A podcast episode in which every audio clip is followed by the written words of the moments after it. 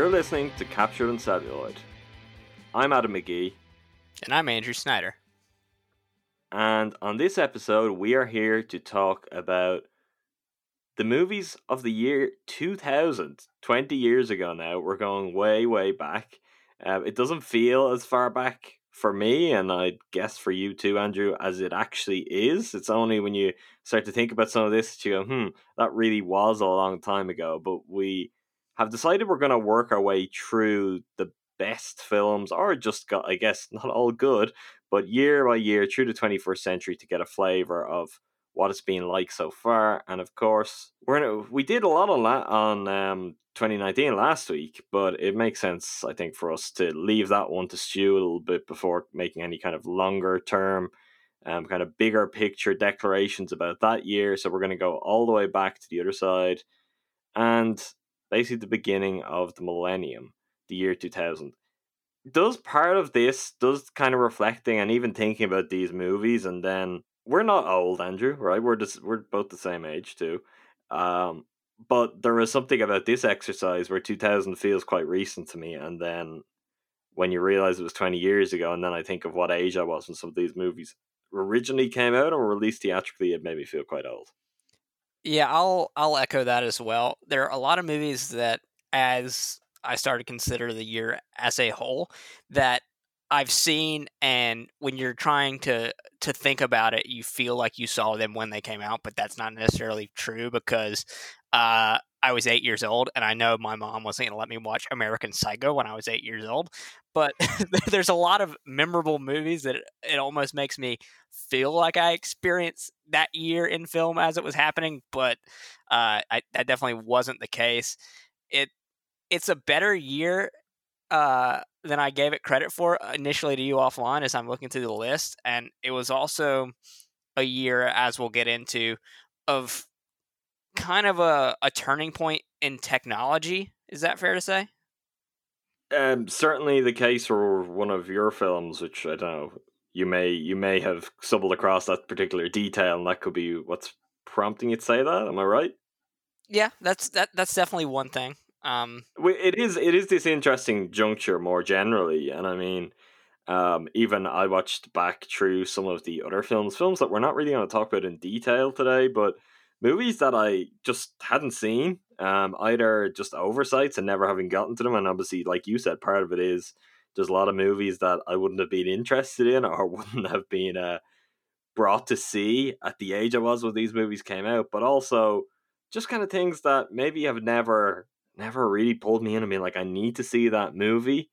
But when it came to this kind of exercise, and we're going to talk about the year as a whole, there were some things that I felt like mm, they're pretty glaring oversights, and some of them I, I went out of my way to address. And in doing so, and just watching and thinking about a lot of films from this time, there is there is kind of a weird and interesting thing that I think carries on for a few more years, where movies don't quite look like they look now and yet they're not at peace with anything from i mean even anywhere up to late 90s i guess in a lot of ways titanic is kind of the the point of delineation here for where technology really kind of kicked up a gear or when movies started to look a little bit different than they had before and i guess the scale of everything changed from there and i, I think it is something when we kind of talk about some of the movies that made a splash this year. So, so quite literally, uh, there to me, there's still an element of the Titanic effect in place. There's maybe not necessarily looking to replicate it, but searching for spectacle in that way, which is interesting because we're so used to now, I guess, mainstream Hollywood movies are particularly being almost all about spectacle. And yet, over the course of 20 years, what that spectacle could be seems to have flipped on its head entirely.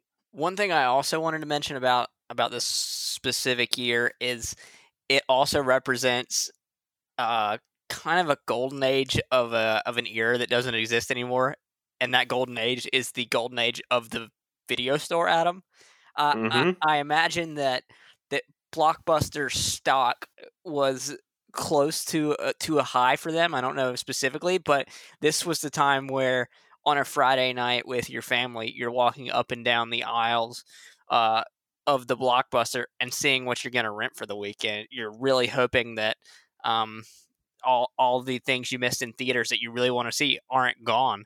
This is before the the era of streaming where everything was at your fingertips. You actually had to work to go and to go and find something that you wanted to see, and it was it was a ritual of sorts rather than just scrolling down your Netflix screen for, for 40 minutes and until you eventually just decide to rewatch The Office for the fourth time.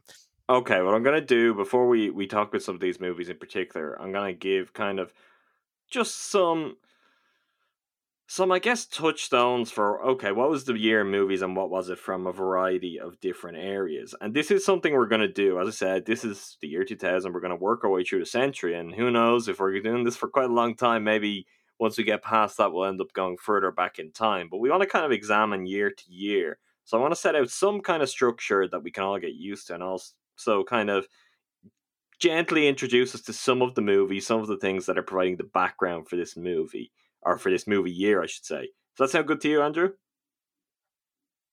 That sounds perfect to me, Adam. Let's let's line it out. So I have three areas I'm gonna I'm gonna touch on every time we do this. They are the Academy Awards, the Palme d'Or at Cannes, and the box office. And that's kind of covering three very disparate areas of the filmic world. And that's kind of part of what I want to do because even when we get into this conversation, I think there's different strands that we will touch on what kind of came out in that year to try and get an overall sense of, I guess, the quality of a given year, in this case, the year 2000. So if we start with the, the Academy Awards, it's the 73rd Oscars. Best Picture went to Gladiator. Best Director went to Steven Soderbergh for Traffic. Best Actor Russell Crowe for Gladiator, Best Actress Julia Roberts for Erin Brockovich. The Screenplay Awards original went to Cameron Crowe for Almost Famous, and adapted went to Stephen Gaghan for Traffic. At Cannes, the Palme d'Or was won by Dancer in the Dark, Lars von Trier's uh, Bjork musical. Have you seen Dancer in the Dark, Andrew? I have not seen Dancer in the Dark. Neither have I. Um, so we're not gonna have a whole lot to say on Dancer in the Dark on this. I'm gonna um, assume I, it was different than Nymphomaniac. I will I will go along with that, but a Lars von Trier film, I'm not gonna I'm not gonna go out of my way to make too many assertions as what it may be without having seen it. Uh, just a Bjork musical sounds like something that, on its surface level, could suck you in, only for you to be incredibly surprised by what you'd get in this particular case. And then the last element of this, the box office. Top 10 movies at the box office worldwide. Do you want to guess? Any idea from some of the movies that you know came out this year what may have been number one worldwide at the box office in 2000? Number one worldwide. Wow. I'm going to. I'm gonna go out on a limb here and say Erin Brockovich. No, Erin Brockovich, number thirteen uh, grossed two hundred and fifty seven million dollars worldwide, which pretty good for you know a drama, the sort of thing that's even more difficult to do now.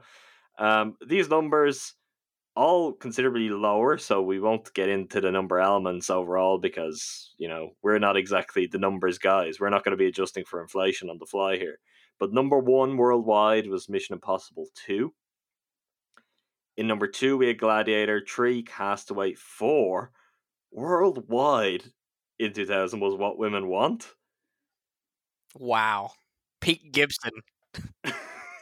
that in itself is, you know, it puts a marker in time on when certain things happen that wouldn't happen now. Um, number five, Dinosaur. Do you remember Dinosaur? Uh, was it a CGI movie where we follow around a not a triceratops, but one of the ones with the long necks that basically are like dinosaur giraffes. Is that what that was? Yeah, I mean, I think you're you're surprisingly on top of it. it I don't think I've ever seen it. it. It was a Disney movie, um, and not a lot of Disney CGI at that point. So that would have been a pretty rare one in its own right. It's something completely separate to Pixar. It was obviously before Disney had acquired Pixar even. Um, anyway, to continue, that was five. Number six, How the Grinch Stole Christmas. Number seven, Meet the Parents. Number eight, The Perfect Storm. Number nine, X Men. And number 10, What Lies Beneath. Just Missing Out, Scary Movie, Charlie's Angels, Erin Brockovich. With all of those those three strands, just introduced you. We'll break down kind of the kind of films that fit into each of these niches in a second. What is your overall feeling about I guess what the snapshot of movies in 2000 is? I guess in terms of the movies that that made money, it's a little concerning. What women want, Meet the Parents, not not movies I love. Gladiator, I think, is something that hasn't aged particularly well, but was was pretty entertaining at the time. Overall, that snapshot uh, feels very different than the place we are now with movies. And Adam, I I also wanted to point out that this movie may not have made as much money, but The Patriot, starring Mel Gibson, another big Mel Gibson movie in the year 2000. Again, I bring it back. Everything comes back to Mel Gibson. I feel like there's an episode coming up when we when we, we when we continue this exercise. Um, not the next one. Yeah, I'm looking ahead and I'm right, but the one after that, we will again have a big Mel Gibson box office year, possibly some some more beyond that. Um, but yeah, that's funny. That is just one thing that is entirely different. I, I mean, one thing I will give this: I don't know if I like any of those ten movies, like at all. It's a tough list. I, I, I don't mind Meet the Parents. I mean, I don't know if I've seen it in like 15 years.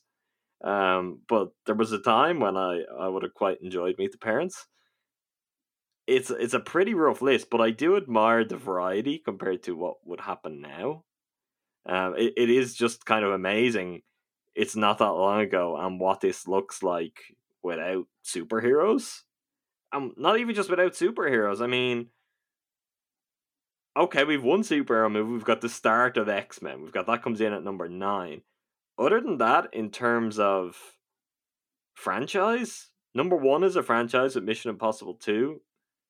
I don't know if people are going to it though because it was a sequel as much as because it was a new Tom Cruise movie. That would feel pretty representative of the year 2000. But even kind of looking down beyond that, it's just maybe this is a jumping off point. As I mentioned, the first X Men this year, scary movie. The first scary movie came in at number 11. I don't know. Is this a point where some franchises kind of took off? Although I don't think either of those are the most successful. It's just, it's a weird list in hindsight, given what we've become so used to. To kind of separate this and begin to break down some of the three strands. The first one we'll go to is Prestige Pictures, um, which what I mean by this is these are kind of the top line, quote unquote, important movies of the year, at least in the kind of awards conversation. Doesn't necessarily mean they're the best. Um, some of this goes beyond the awards conversation and goes to, I guess, critical acclaim, but these are kind of big and flashy, if not always in terms of scale in location or set emotionally. These are the kind of movies that are designed to play on certain buttons. And I think we'll always have some in every single year we look at that will fit into this mold. Some of the ones that jump out to me Gladiator, I mean, first and foremost, it took home Best Picture. Russell Crowe won Best Actor. I watched Gladiator for the first time today, Andrew. This is a movie that I feel like I went through. Mm-hmm, at some point in my schooling journey, there would have been a lot of, we'll say, maybe 15 year old boys who this was their favorite movie around me, and I just couldn't care less. And as the years have gone on, I have not cared any more. I'm like, this is just one. I'm not into Ridley Scott. Incredibly one note, and not even an interesting note director for me. I mean, the bulk of his output for me is not something that really speaks to me. So that is an instant put off, but also just the idea of this ancient Rome. Do we need to do this? Who cares? And I watched it today. It's fine ish. I I don't know what to say. I mean, it has a Hans Zimmer score that is pretty iconic and lots of kind of individual songs in that soundtrack that you would hear just all over the place in promos for sports and basically reusing so many different elements of culture today. And yet the score is just like persistent throughout. It just suffocates the movie. The movie doesn't know when to let it drop out, and in part I think it's because the movie doesn't allow the audience a second where it's not holding its hand, and I don't think it's a very smart movie. I don't ultimately know what it's saying. Like, there's a very basic reading of the film that's there for everyone to see, but I, I don't know. I can't kind of take any greater meaning for it. And maybe now I'm suffering because I am seeing it on the 20 years later side of the scale. But the actual spectacle of the film isn't even that interesting to me. I don't think it's that impressive even at that time. And there is another movie or another, well, a franchise in this case that came out very similar time frame that I guess the biggest set piece scenes in Gladiator remind me of. I wonder, can you guess what film or couple of films in particular I'm referring to there? One came out before, and one came out I think two years after. Another a few years later. Before and after. Um, I'm stumped here. You're not going to say 300, are you? no, I'm going to say the Star Wars prequel trilogy. Oh wow. Okay, I see where you're going with that the visuals of the Colosseum. Now, I'm sure this is not entirely on uh, Gladiator. Um, this is the kind of thing that you know. What do we want? What do we want the battle scene in Attack of the Clones, or what do we want uh, the pod racing to look like in uh, Phantom Menace? Those sort of things, and uh, maybe some some fine people who were working on those not so fine movies said, "Oh, let's we want to evoke the Romans." Um, in kind of the same way that I I don't need to go down this rabbit hole, but you know, there's some uh, some straight lifted from Triumph for the Will scenes in Gladiator, which at the time Ridley Scott was like, yeah, but the Nazis they were just you know they were just copying what the Romans did. That's that's how it's like this.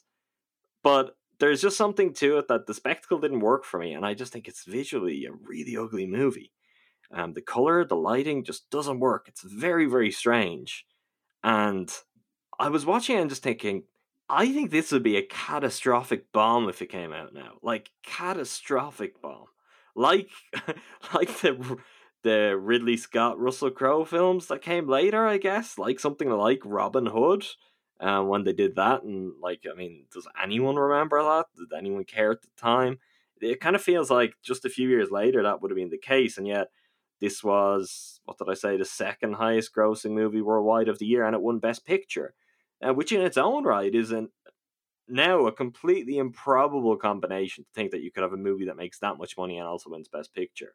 But for me, Gladiator, undoubtedly one of the most notable movies of this year, but it's a movie that I think I ended up even more underwhelmed than I may have expected to be when I watched it. What are your thoughts? You probably haven't seen Gladiator in quite some time, but was it a movie that you remember connecting to when you first saw it, or what's your overall impression of it?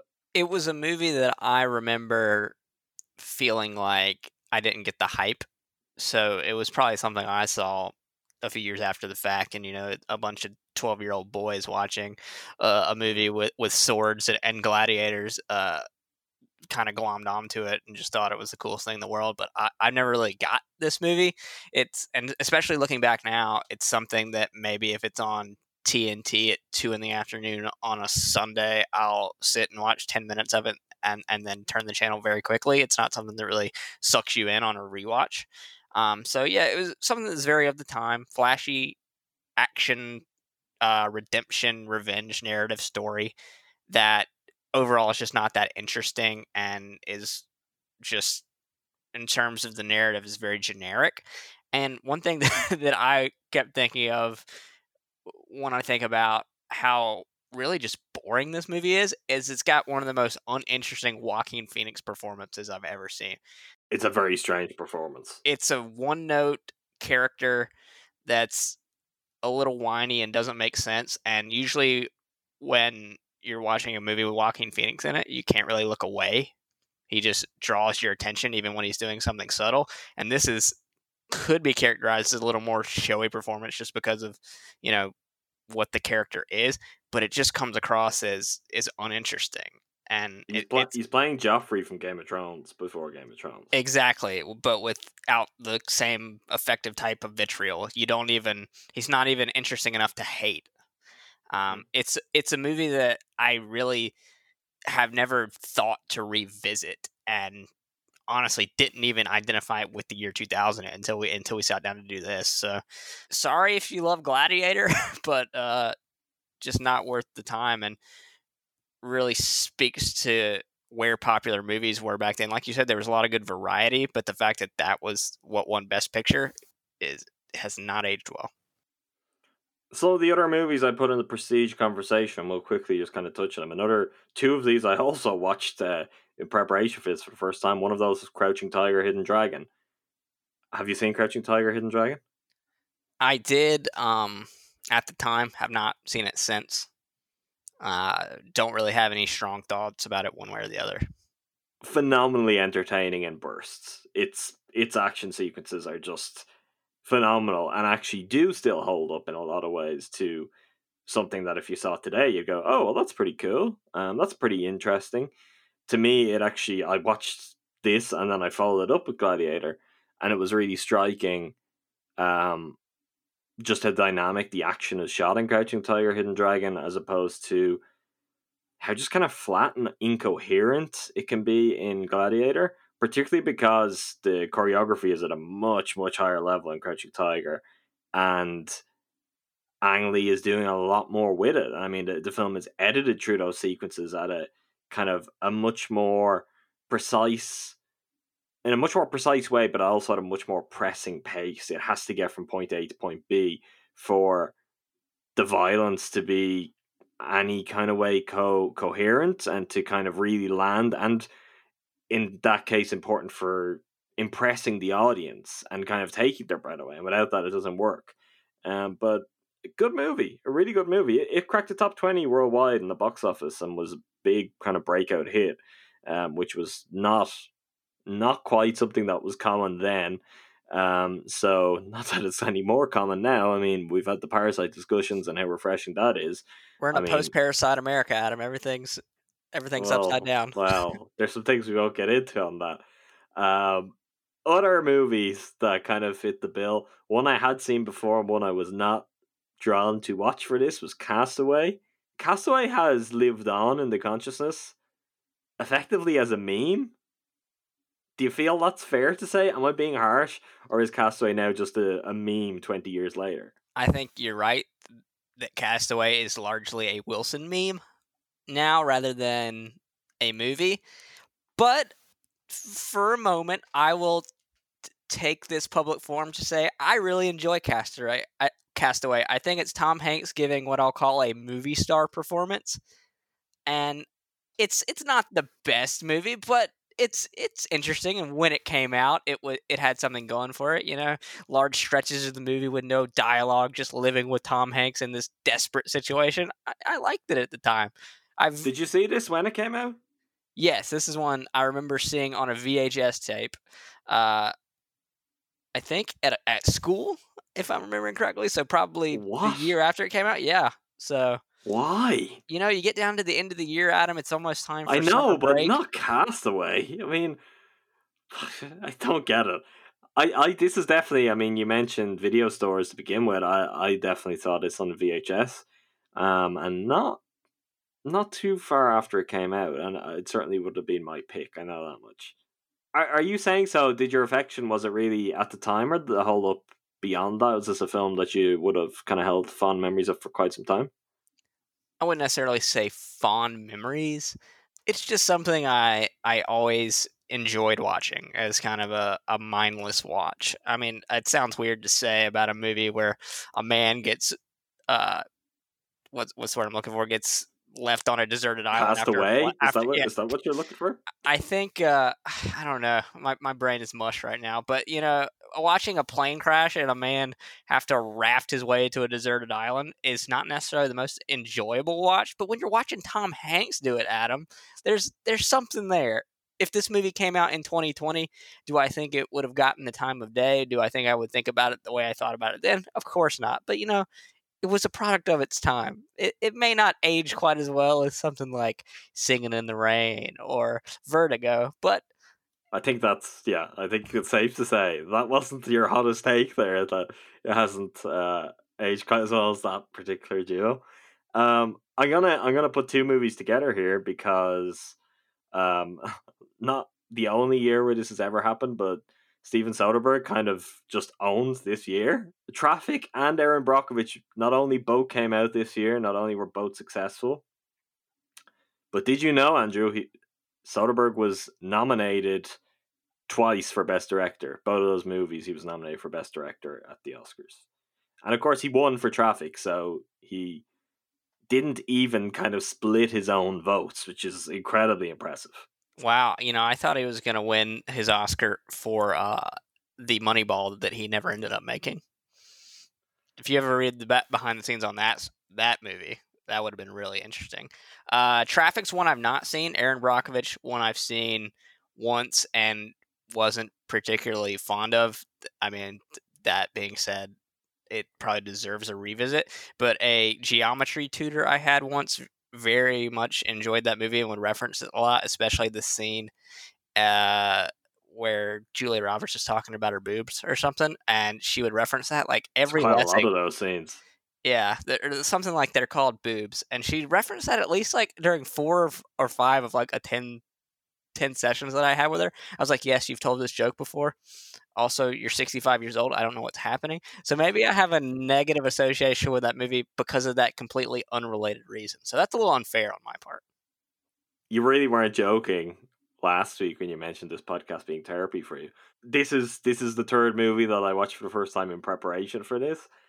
And I probably wouldn't have even bothered if it wasn't for the fact that it was Soderbergh. And I'm glad I did. It was actually highly watchable and pretty entertaining. And I mean, Julia Roberts is really good in it. I mean, I'm not saying it's a great movie or anything, but it's it's pretty pretty solid. Like I mean, early Aaron Eckhart in there as well. If you oh, Aaron Eckhart in that Aaron Eckhart in that movie, his whole biker vibe is very strange. It's it bowled me over when he first came on screen. Um, I will say Albert Finney is amazing. His performance is amazing in that movie and he carries quite a lot of it too that probably isn't remembered quite as it should be because it's so obviously associated as an iconic Julia Roberts movie. But actually, quite a watchable, solid, entertaining movie, which uh, didn't quite surprise me as much as maybe make it sound because it's Soderbergh and this is what he does. He can just kind of take on as many different movies and craft something that's you go, yeah, that was very solid, you know. Uh, I'll give that a six to eight out of ten. You know, Soderbergh reliably does that and often then manages to even go above that. So I certainly think that fits that bill. I haven't seen Traffic in quite some time, but I have seen it. Uh, very memorable Benicio del Toro, but it does it does speak to one of those classic Oscar cases of a director being recognized for a movie that you're kind of like, huh, really? Like, and I, I think now with distance, probably only seems even stranger. It's it's not even the most Soderberghy movie, and I say that even kind of acknowledging he is a director who is pretty much like a chameleon and does go from one thing to another. There's still kind of his stamps there, and I don't feel like they're all necessarily that obvious in that movie.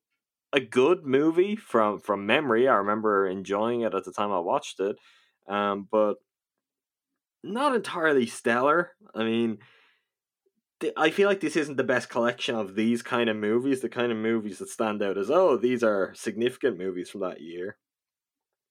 The other one that I kind of had jotted down as just worth mentioning here is Billy Elliot, which pretty big deal, and I guess more of an underdog story in this particular mix. But then again, it's also playing some notes that are pretty typical for um, the Oscars, and I guess for generally kind of drumming up critical acclaim, and it would have certainly benefited from that. And it did become a player in award season. Have you seen Billy Elliot? I have not. As a child, I hated movies starring other children. Again, therapy, Adam. Uh, wow, know. this is that is interesting. Do you know why? Can you even now put your finger on why that was? Maybe it was a jealousy thing. I was like, why am I not on the the silver screen? Wow. Uh, I think it can all be traced back to the movie Simon Birch, which is one of the most upsetting, horrible movies that has ever been released. If you if you read the Wikipedia page on that movie, Adam, it might show you what I'm talking about. It all ties back to that. Maybe we'll do an episode on it in future just to get to the bottom of some deep rooted issues you have. Maybe it's worth working out. Yeah, maybe one day. If we're really, if we really run out of movies someday, that's our plan. Um, okay, mo- moving to the next category. I have best of art house slash indie, and I think this is kind of an interesting year because there's not quite the kind of amount of indie that I think went before and came later, and maybe we'll touch on that when we just kind of wrap up the year in a couple of minutes. I think the most notable movies you've got Claire Denis, Beau Travail, um, a pretty incredible, compelling look at the French, a group of French Legion soldiers in Djibouti, if I remember correctly. Have you seen Beau Travail? I have not. Beau Travail is definitely worth checking out, as all Claire Denis stuff is.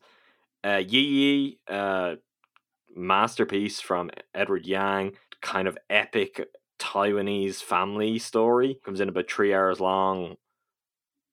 Possibly a lot of other people doing this podcast may have had it as one of the two films later um, that we'll really kind of focus on. Although, even with that, I think one that if I hadn't gone the way I had gone, if I decided to go for a different movie, another another Asian movie in this case, it certainly could have been the contender because it's one hell of a movie. It's kind of widely considered to be one of the very best movies of the 21st century. So certainly significant in that regard. I mentioned Dancer in the Dark earlier. Uh, von Trier, not his most acclaimed, or I guess most fondly remembered movie, it seems. Neither of us have seen it, so we can't specifically speak to its merits. But I know it's not the first movie that anyone really comes to when they think about Lars von Trier. Amores Perros, which was really, I guess, the, the major breakthrough of Alejandro Gonzalez Inarritu, um, someone who would obviously become very significant with Babel and then Birdman and The Revenant. So a filmmaker who, not the most compelling, personally, I would say someone who has been very well decorated, but makes kind of tough movies to really go, oh yeah, this is good. I'm into this.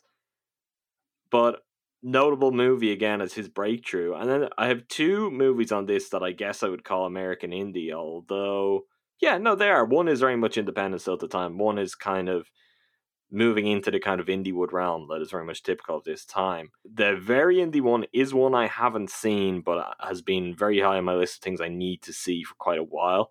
And that is David Gordon Green's George Washington. Have you seen this? Again, we're into the That's Andrew okay. Snyder black hole. I've these, these are 20 year old movies, so I expect this to be something that happens a lot more for us in the early episodes of this particular uh, journey rather than some of the later ones. The other movie I feel like you will have seen Darren Aronofsky's Requiem for a Dream. Yes. Very good is a weird word to say, but a very upsetting but well made movie and definitely not uninteresting. I love that movie. And honestly, it probably would have been uh, my next pick if I hadn't gone the way I had with mine. It would have been right there, but I don't know. I don't know if I could. We're only five episodes in. I don't know if I could kind of sell people I'm going to listen to us really kind of work our way through Requiem for a Dream just yet because that is an incredibly dark and heavy movie. It is one of the more visceral, kind of just frequently unsettling cinema experiences. Um, really, I mean, in keeping with so much of what Aronofsky has done, but that's maybe his best movie. Mm, I, I probably should give that some more thought before coming out with it. I love Pi as well, but it's very much in keeping with everything that came later. So, an important movie, a really good one, some incredible performances too. Maybe when some... you've won your first Independent Spirit Award, we can have enough cachet to invite him on and do a podcast about it. I think that's what that podcast looks like, Adam. Wow. Okay, I'm I'm game for that one the blockbusters we've mentioned some of these but i guess the kind of big budget some of the more successful things that happen to kind of make an imprint uh, mission impossible 2 obviously highest grossing film of the year uh, x-men made its kind of bow on the superhero stage unbreakable which neither of us have seen right i have seen it you have seen it okay well yes. then i won't get you to say anything but i'm bringing it up because someone a good friend of ours will be listening to this and loves that particular film and I've promised someday I will watch it. Maybe we'll get him on when I watch it and we could talk about it. But a movie that did perform quite well and I mean directed by M. Night Shyamalan, not an insignificant movie in that particular year. Meet the Parents, I mentioned earlier, scary movie. And then a movie that I guess for the kind of run through and touching on some of the films of the year, one that I'm kind of I'm glad to come to at this particular point because I think it will feed into just the ability to really kind of sum up some of the output. And that is the perfect storm. Like, what is the perfect storm, Andrew? I don't I don't mean literally, I know what it is, but why is this a thing? What is what is compelling about this? I feel it's a movie that's very much representative of a lot of this particular year. Which for me, and this goes to a movie like Gladiator, it goes to a lot of things that we've kind of mentioned, and um, even going through the, the box office element. I just think these are really flat and uninteresting films. And it's it's kind of a, a strange juncture in recent Hollywood in particular. And I think that's why some of the more interesting films, we have a couple that are indie, maybe not as many indies as we would get at other times. But then we also have a lot of foreign film that kind of punctuates through here. I mean, your film is a certainly a film made with an indie spirit, the one you've picked for later, although with studio backing, where mine is a foreign film. I don't think that's coincidental that we're not necessarily being drawn to the kind of top of the marquee releases of that particular year because I just think there was kind of a flattening of what's interesting in the the kind of we've got lots of money to spend. What will we make? I do think Titanic was largely probably responsible for that, but also this is the this is the prime case of now when people talk about the middle being taken out of Hollywood movies, just this kind of where is our dramas made from anywhere between 30 to 80 million? Like the answer is mostly they're back in the year 2000. I think part of why they're not made anymore is they're they were generally very uninspiring. And they may have made a lot of money at a time where entertainment alternatives were uh, comparatively few and far between, but they would fall on their face now. Like there's there's a lot of movies here that just aren't told in interesting ways and I guess the stories aren't compelling enough as is that I just this is a real kind of eye opener. And I guess the the interesting thing with this is where from the late 80s and certainly into the 90s and right up to the mid to late 90s even you had this really strong wave of the independent scene breaking through starting with someone like Soderbergh and then having Spike Lee and then obviously you've got people like Tarantino that followed that Paul Thomas Anderson uh, Wes Anderson those latter two, they came into what was kind of Indiewood, where all the studios started to co opt independent cinema and try to package it as something of their own. And this feels like the kind of point where it reached something of a saturation where they had kind of cut off the means for those movies to organically get the kind of footing that they got before and would get again get later. And we're left with this just kind of pretty mundane dross. I mean, I, I I know you said you felt this was a stronger year than you remembered. I, I think certainly there's some real like masterworks internationally in this year. Um, and the two films we picked are really, really great films. I think overall though, this is a pretty terrible year. And I I'm curious to see as we continue through the 2000s and we're doing these particular episodes over the, the coming weeks and months I don't think this is something that's going to go away when we're doing these episodes till we get to mid 2000s, even possibly later, get to the 2006, 2008 territory. I mean, we now do have an established independent kind of it, its own kind of independent studio setting in place now with kind of boutique distributors like A24, like Neon, even someone I guess like Annapurna and all the backing that Megan Ellison brought in, starting from early 2010s and continuing up to now. And I feel like Fox Searchlight had its own kind of uh, rejuvenation as the as the 2000s, as in the, the first decade of the century went on. But I feel like this is extra rough. And I'm going to be curious as we kind of track this going forward and we dive in year to year. I don't think it's going to get better for some of these. It's just kind of a weird environment and the kind of movies that people would just go and see I think very much speaks to the stranglehold cinema still had at that time. And in hindsight, it makes me look at it and be like, hmm, is this something that we should be looking back on and kind of the changing forces? Like, we blame so many other things for why cinema isn't as popular as it used to be, or the kind of movies that gross massive amounts of money now as opposed to movies that don't, should we kind of be looking at what movies were coming out when cinema had a captive audience? You know, the last time it really had a captive audience before I guess the internet really took off in the way that it has before smartphones and tablets and all of that stuff really kicked into gear. Like these are the kind of the last golden era in terms of the lack of competition. The fact that we even have been able to talk about video stores and this speaks to that. That even home video, it had that kind of hold. And if a lot of these are the movies and the best of the movies being put out, well, I'm not all that surprised that the industry ended up on a point where it has over the 20 years since. Yeah, it, it, it was a rough go of it for sure. I mean, the movies that I like most from that year, ones that we haven't really even brought up, one that we referenced on my uh, uh, my deep dive into why I love movies. Uh, Memento came out that year, I believe. Um, I really like I think you're a little more lukewarm on this movie, but Cameron Crowe's Almost Famous is one I really like. Mm. And then the movie. I should have mentioned Memento. I'll certainly say that. I, I, Almost Famous is a significant movie. So, one Best Original Screenplay. I think I, I said it earlier too. So, um, definitely both oversights, but I should have mentioned Memento. Also, Adam, this year kicked off the Final Destination franchise. How could you have forgotten that?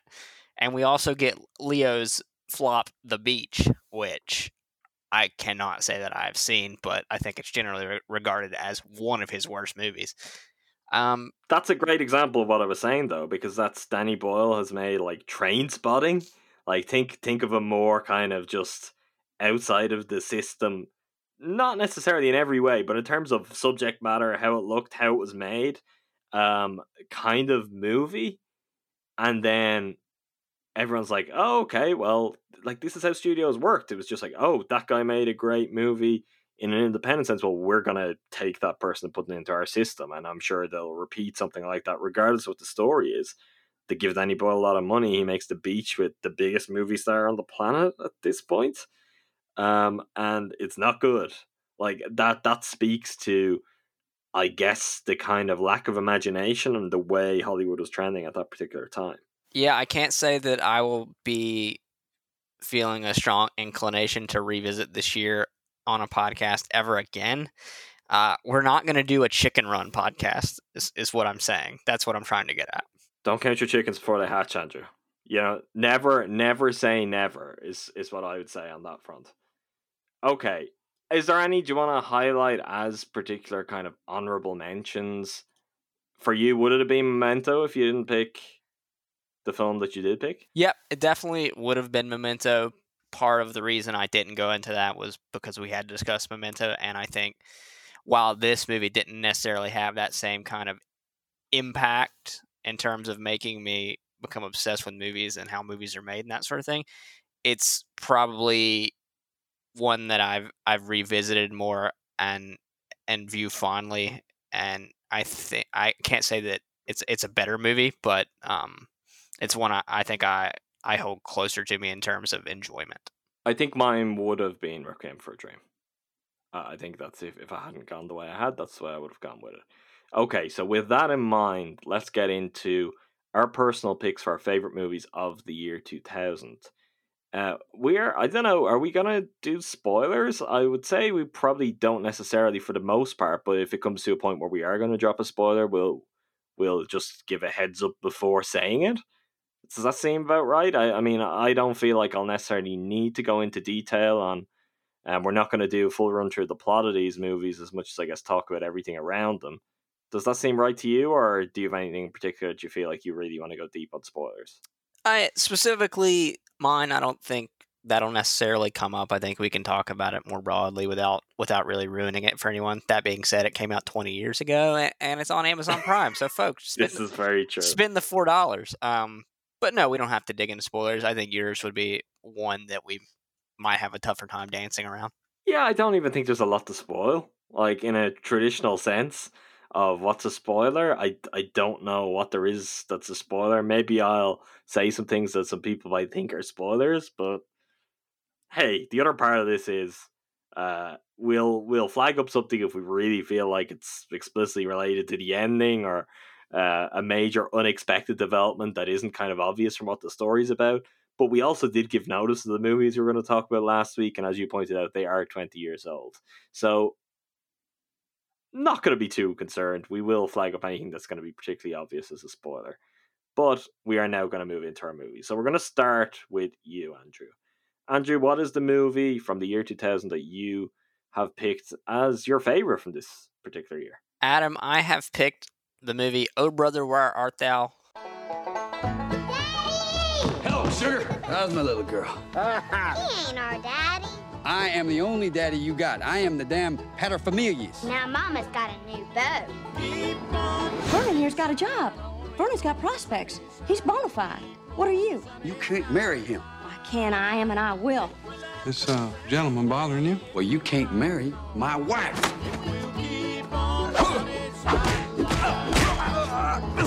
And stay out of the Woolworth. To get back to his wife and kids, Ulysses Everett McGill will do anything. Say, any boy, Smithies. But he's about to get off on the wrong track. Who elected you leader of this outfit? Well, Pete, I figured it should be the one with the capacity for abstract thought. Boys, if you just stick with me. Man, we're in a tight spot.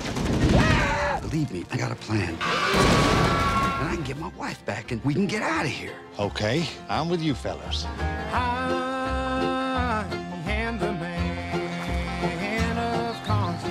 Ain't you gonna introduce us, Pete? I've seen him first. Ah, them sirens loved him up and turned him into a horny toad. You two are just dumber than a bag of hammers. Allow me to introduce myself. Big Dan, Toot Court. Hey, what line of work you in, George? Come and get me, Cappy! Oh, George, not the livestock. Wait a minute. Since we've been following your lead, we got nothing but trouble. You have eluded me for the last time. I got the answers. I'm bona fide. Maybe your friends think I'm just a stranger. My face you never see no more. But there is one wrong. Son, you're gonna go far. I'll meet you on God's golden shore. You ever been with a woman? I gotta get the family farm back before I can start thinking about that.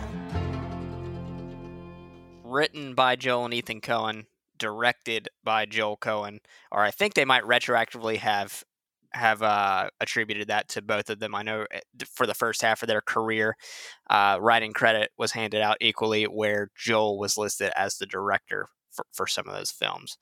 But uh, it's it's a very uh, absurd movie. It's a let's 1937 Mississippi Great Depression era movie that is essentially a loose retelling of Homer's epic poem The Odyssey. So Yeah. there's a lot going on there. George Clooney is is our star playing Ulysses Everett McGill, and essentially what sets our plot into motion without going into spoilers is he needs to to break out of this prison chain gang with the two gentlemen that are chained next to him, Delmar O'Donnell and Pete, no last name given. Uh, and he lures them into this enticing kind of adventure chase under the ruse that or under the guise you can bleep that out that that there's a, a treasure that he has buried uh, at an old home and in two weeks the area is going to be flooded and it's going to turn into a dam so they need to get there and get that treasure break out of prison split the treasure and and go on their merry way and change around their fortunes and then it takes us through the story of the Odyssey, essentially, but in this uh, backwoods Mississippi epic action adventure story. Uh, it's it's very a, a very uh, funny movie. The the Coen brothers early in their career um, kind of honed in on a specific style, and that's a a well written movie with a lot of sharp dialogue. Um, I've seen this movie probably 10 times at minimum. It's one of the movies I've seen most in my life.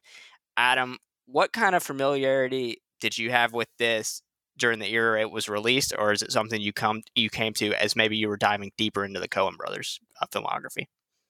I would have said I came to this around 2008, which is when No Country came out.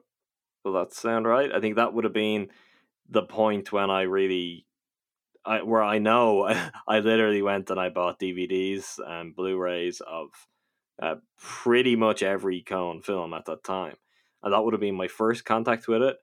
I believe before I sat down to rewatch for this podcast, I had only seen this movie once, and I didn't really connect with it the first time I saw it. I say the first time I saw it because I enjoyed it so much more when I rewatched it for this. I don't know what exactly that is. I don't know if that's down to the mood I was in when I first watched it, or I don't know, the person I am now as opposed to the person I am then. I do think there is an obvious element to this that is, you know, makes it more appealing to you and more of a barrier to me, which is just the general southernness and the country element of this movie. I, I feel like that works to its advantage for you, but I don't know necessarily if for someone like me or for international audiences, if that necessarily play to its strength. Do you see that yourself, or am I? Is that just specifically me and this movie? I don't think that it's specific specifically you. I think it is something that might be more difficult to appeal to audiences that aren't familiar with people that talk this way, if that makes do, sense. Do those elements, a better way of putting it, do those elements actually add to it for you, do you feel? Do you think they're some of the reasons why it it speaks to you and you have watched it so many times? I, yeah, I think it does. I think that does definitely play into it because part of this movie for me growing up was just repeating the lines back to to my dad or my brother and, and just the, the funniest things that would would keep us laughing i think a large degree of that had to do with oh we have relatives that talk like this or you could go to the gas station and buy a coke and the the checkout guy might sound exactly like pete so i definitely think that that plays into things uh, i won't say that's entirely my enjoyment i think it's also just that the coen brothers are are master filmmakers that really know mm-hmm. how to craft a, a satire or an absurdist comedy. I, I think I said to you the the one thing that that really stands out about this movie is the just sharpness of the script. Uh, George Clooney's character is, is a little bit of a, a con man that thinks he's smarter than he is, and the reason he thinks he's so clever is because he really knows how to turn a phrase, and that's very true. And so that his cleverness kind of set against the ignorance and stupidity of his two chain gang mates uh, really is where a lot of that comedy stems from. And then as you go through the story and you're introduced to to more and more characters, whether it's the the politicians or uh, a store owner or Pete's cousin, as you kind of get introduced to more characters, the world just becomes richer and even funnier because of how absurd everyone is. And that doesn't work as well if that screenplay isn't uh, razor sharp and and tight. Yeah, I definitely I definitely agree with that. I mean, one thing that I think is worth flagging up, and you know, it's something that I think that there is an element of the script that is strangely it feels very much akin to its predecessor, and yet they are entirely different movies. And I think it's worth mentioning because this is a really bold swing in a different direction because the film that came before this was The Big Lebowski, and maybe in hindsight, it's it's easier to frame that as something of a gamble because the reality is more, you know, Big Lebowski, not exactly the most successful film in the world by any means. It's a film that's found its audience in time. It was a cult film and something that's now universally acclaimed that wasn't necessarily that way at the time and certainly didn't take in as much money at the box office as you might associate with. I mean, it made in the region of thirty million dollars less than um, Oh Brother Where Art Thou. So that in its own right is interesting. But when you look at their filmography, and I think you zoom out, it does feel like an interesting jump to go from Lebowski to Oh Brother. I agree with that. Um, that being said, I think the Fargo, Big Lebowski, Oh Brother Where Art Thou trio are still sort of tied together in that it's when I think the Coens really honed in on their comedic voice, balancing that with serious elements, more in Fargo than the other two. I, I don't know if you've ever seen Raising Arizona, but that Oh, movie yeah. that movie is a little more off the rails and it's it's a great movie. I don't think it's as as honed in on that comedic voice as Fargo, The Big Lebowski, or Brother Where Art Thou is. You might disagree with that. No, de- definitely a, a more chaotic kind of screwball than what they ultimately settle on. It's you're you're I think you're right in the way you put it. I think Raising Arizona is their spin on a certain kind of movie they've seen at that early point in their career, where this is how they make their movies. If that makes sense. I think they've just they've come to a natural progression at this point where maybe some of the intent between something like Raising Arizona and Oh Brother were the same for them, but their understanding of what it meant for them to make that movie was far superior by the time they came to make this one as opposed to when they made Raising Arizona. One thing I also wanted to point out about about this movie is I don't know if it strikes you the way it strikes someone like me, like you're saying from the south, is the the role that that music plays in this movie. Now, Mm. obviously, one of the major plot points is that they uh, record a, a hit song together, so that is obviously a huge part of it. But this soundtrack um, was actually incredibly popular when it came out. I mean, it was we had a, a copy of the CD in my dad's truck. A lot of it was uh, covers of of period folk music um, from the era. So songs like "Oh Death," "You Are My Sunshine," "Big Rock County," "Candy Mountain," and some of them were actually you know period appropriate, like mu- music actually recorded kind of just after that era. It also featured um, some contemporary bluegrass artists covering some of these songs. Uh, Alison Krauss, Gillian Welch, Emmylou Harris are incre- incredibly popular bluegrass musicians of, of the era and still um, are pretty active today. And, and I think one thing that it did, whether this is a good thing or a bad thing in your opinion, because I know one of these bands I'm about to reference, uh, you're not quite a fan of. I think this is a take I have. I think this movie helped mainstream and legitimize bluegrass music and gave way to bands like Mumford and Sons and the Avett Brothers and the Lumineers having mainstream success and, popularity. So to go beyond uh, just film and to also make a big impact on music is very interesting for a movie that's not a musical, in my opinion. I, I wonder is that does that come through your prism, which is actually funny because yours is closer to a lot of music that would have its roots, certainly in a lot of the music that's I guess found in this movie. Like someone like Mumford and Sons is a British band. I like I, I don't think Oh Brother Where Art Thou or anything around it would have had any influence on how their sound was shaped because just it wasn't culturally important that way here. I, I didn't realize until researching this just how successful that soundtrack was and that is pretty surprising for me. I mean, I'm not saying it's not great. It it is, and it's actually just a super fun listen throughout the film. But I wasn't necessarily prepared for it to to be something that you were going to be telling me or that I was going to be reading about as oh wow this was like this was a big hit as a soundtrack and that that is interesting.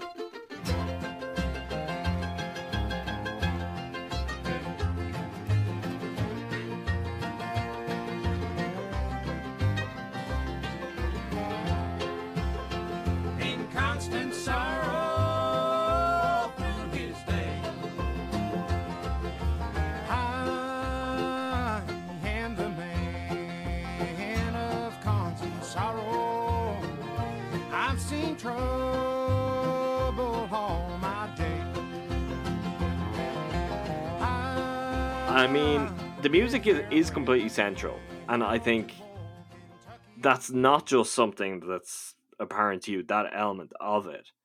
The thing that was really striking for me watching this now, as opposed to when I watched it the first time, because the film about the reference hadn't come out the first time I'd seen it, but like this is this is a perfect twin with Inside Llewyn Davis.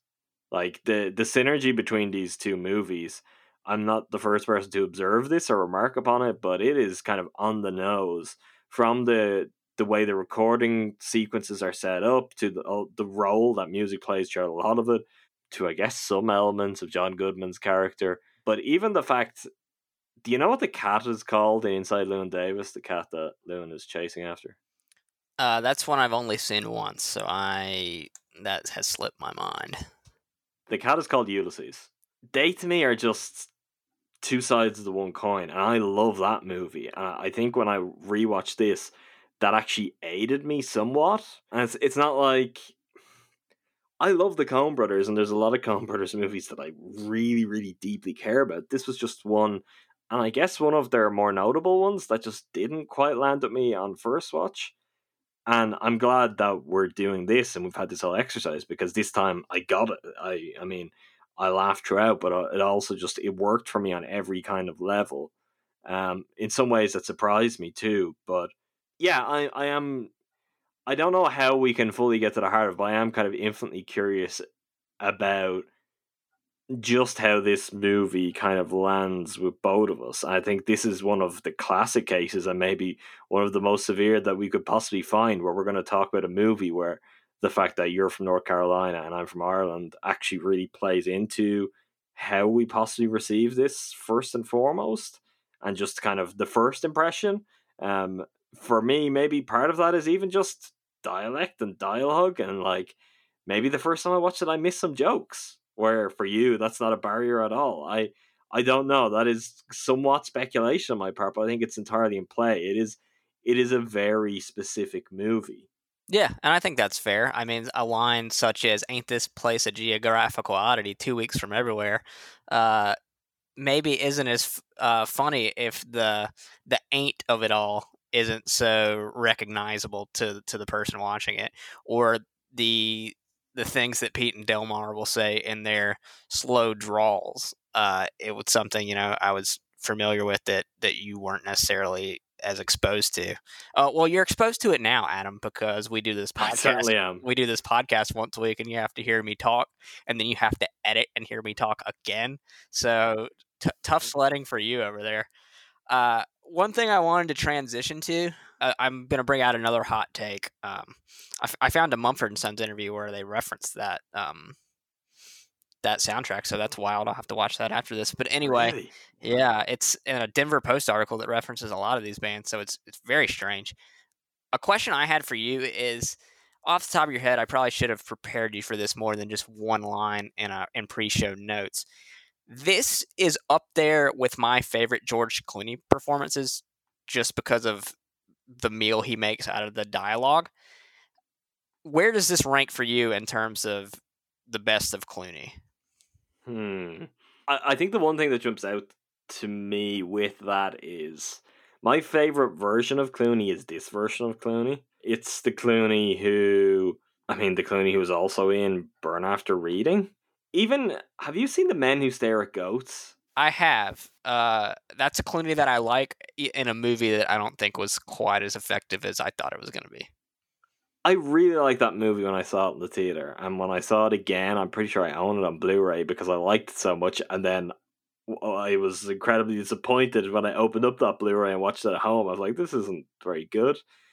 But I think he's channeling a very similar type of Clooney in that movie, and to me, that is my favorite version of him. I think the Coens tap into something very interesting about him as a movie star he's one of these people that his career is just kind of difficult. Like when you dive into and you're like, what are the best things here? You get kind of an odd collection of movies. I mean, when I think of some like Hail Caesar, obviously another Clooney Coens collaboration, I really love him in that. But even something like The Descendants, he has a few pretty zany moments that are in this kind of key. And if you're if you're not going that kind of direction with what Clooney you like, I mean, I guess you've got like the Oceans movies as maybe the slickest, suavest, most kind of one of the biggest movie stars on the planet version of him, which I certainly don't say no to. I really enjoy those movies, enjoy him in them. I guess the other side of him is up in the air, gravity, Michael Clayton, that kind of version, which I think he can do that kind of thing really well. But this is the one where I mean it's quite obvious how much fun he's having, but I, I think that really serves him. I think the more fun he seems to be having in a movie, the more engaging his performance tends to be. I think that's true. Uh, Clooney's one of those guys that when he's in a movie, he's always playing George Clooney, and that he's a movie star who doesn't necessarily get lost into characters the way some actors do.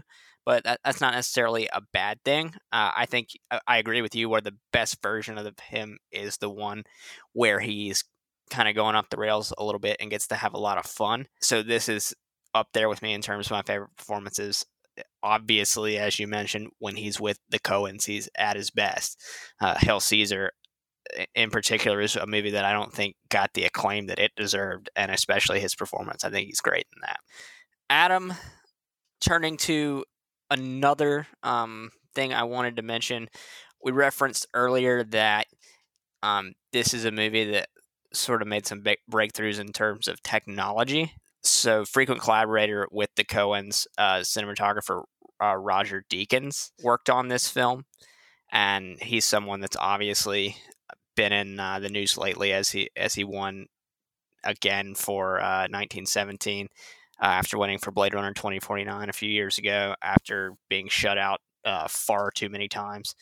But this movie has a very specific look that I guess was supposed to really put you in that time period. It's almost like a a sepia tinted visual and I if I remember correctly, I'm not I lost my notes here, but this is I've got the detail if you need it. I think I found it. This was the first movie to use digital color correction after the film rather than doing that while shooting it? Is that kind of how it works? You know you know all the technical things a lot better than i do. Yeah it was it was the first major film and i guess widely believed really for financial reasons as much as anything to be the first film to have uh, been digitized and turned to a digital intermediate in the process in order to color correct it. And there had been some other instances where that had happened, but not where there was essentially no visual effects in the movie. Like, I mean, any of the things that I guess you could have done were done practically. So this was purely a decision made by the Coens and Deakins um, to achieve this particular look and this particular coloring. And I mean, that is really interesting and surprising. I mean, this is not the kind of movie you would think, oh, this is going to be the film that's going to have this particular uh, technological breakthrough. Breakthrough might be the wrong way of putting it, but to take that particular leap and to make that decision. Uh, but it is a film that, you know, I guess you've got these, well, three artists, but you've got the Coens on one side and Deakins on the other, very distinct visions, know what they're doing, and also just with an element of shorthand, I mean, had worked together already at that point, then would collaborate frequently beyond the two, where they knew what they're looking for. And on both sides are also generally pretty open to what's the best way to make our movie, um, technologically or in terms of camera. What do we need to do to get what's right for this particular movie? And yeah, it's it's kind of interesting that they broke through with that. But I I also think, I mean, some of the movies I mentioned earlier, some of the bigger movies of the year, like whatever's going on with the lighting and the color in Gladiator, it looks awful. It's just so bad. It's so gray, but in a gray that is artificial and no one has ever seen before. I don't know exactly what way they went about that, but it is really striking then when you see something like Oh Brother, like this does look like movies now look. You know, this is something that is now a very, very common part of the process of making a film. And they took that step with it. And I think not only did it pay off in establishing their vision for the movie, but also in making it a movie that I think holds up a lot better than it would otherwise. Like a lot of movies at this time look aged in a way that this particular film doesn't. Maybe the period elements play into it and help in that regard, but I do think that particular decision for the aesthetics certainly helped them too. Yeah, I don't know about you, but that's something that I struggle with sometimes and that can really take me out of a movie from a different period is when it, it, it just is so jarring um, to look at that it makes me really feel like I'm watching something from a bygone era. Now, in some cases, you know, black and white or or something like that, it's it's like something you can't get past. But more along the I lines of like cheesy '90s movies. Yeah, I think it's this particular era, though, right? Like, and that's kind of something I was coming to early in the podcast, just looking at the kind of movies and uh, what a lot of them look like and what they feel like to watch now. Like, there's like for people of our age and our generation, like you've got old movies. If we just kind of want to bundle, I'm not even going to put time periods, just the laziest way possible. We've got old movies, and we could put them over here. And you know, if they're in black and white, that's fine. That's how they were. That's how they're supposed to be. I can get by that. If they're shot on film and they're kind of really grainy, yeah, fine. I understand why that's like that. I can get by that. The the challenging ones for me are kind of 90s to mid 2000s, where again you are at this kind of juncture for change, but some films less interested in others, or some maybe trying to change but using using certain tricks or techniques that now really look dated. Um, like I, I think that is particularly of movies of this time. That's a, a striking detail that can take you all the way out of it. So getting that right, that you can watch it 20 years later and you're like, oh, this looks great and it allows me to enjoy everything else, is a big, big deal. And obviously, it takes some real insight and awareness to get that right at the time because you don't have the benefit of hindsight. And um, it possibly in some cases would take a Coens and a Roger Deakins to really kind of crack that particular case and get their look exactly right for the movie that they're they were looking to make and ultimately made. Another thing, um, Adam, I think I should I should mention we we talked about how George Clooney really anchors this movie and is having a ton of fun as as Ulysses Everett McGill. This is a, a movie that's exceptionally well cast as well, with a lot of frequent Coen collabor- collaborators. John Turturro, who who plays Pete, who I believe is is from uh, Brooklyn, New York, doing a very effective and funny Southern accent, which is not easy to do. That that can come across very poorly. Uh, Tim Blake Nelson as as Delmar is fantastic. You've got John Goodman, who had before collaborated with the Coens on on The Big Lebowski. Um, Holly Hunter as uh, George Clooney's wife. It's just a, a, a really well cast movie. You got Stephen Root as a blind radio station manager there's really just a lot going on with the cast and the way that they round out these characters are another thing that really makes this movie work and and come out as well as it did. Stephen Root is one that I saw in the credits. I was like, I don't remember Stephen Root being in this, and I completely forgot about seeing it in the credits. And I didn't recognize him in the movie, and now you've said it. I'm like, oh, that was Stephen Root. So I'm glad that you brought that up. Uh, Charles Durning was another um, another actor who's incredible in the movie and had pre- previously collaborated with the Coens, who's probably probably worth a shout out there. But yeah, a really great cast, and I mean the kind of cast that it's almost a given in a Coens movie that it all comes together, and they just seem to have this really kind of this great eye for what actors fit the particular tone of their movies, and maybe more importantly, an ear for what kind of actors uh, will deliver their dialogue in a way that's gonna like prop up the movie rather than bring the whole thing down itself because it is something that's so intricate and so specific and maybe never more so than in this particular movie that you've got to get it right and i think they did. I mean clooney may be the trickiest one and i, I like clooney's performance in this but I, I he may be the one who is most unnatural or maybe that is just the inherent oh, it's George Clooney of it all. And maybe with this character even more than some other characters he played later for the Coens. Yeah, it's it's a role that doesn't exactly scream George Clooney when you think about what the character is and how he would be described going into it. But then as you're watching it, I mean, I don't know if I can imagine anyone other than Clooney in this role. He just um, does such a great job. Adam, this is a movie that very important to me. Something I, I'll, I'll revisit often. Um, I don't listen to the soundtrack as much anymore. I might have aged out of that, but it's something that everyone should see if you like movies and if you're specifically looking for something from the year 2000 to watch. Because as we mentioned, um, it's kind of a, a difficult deep dive for the things that were popular.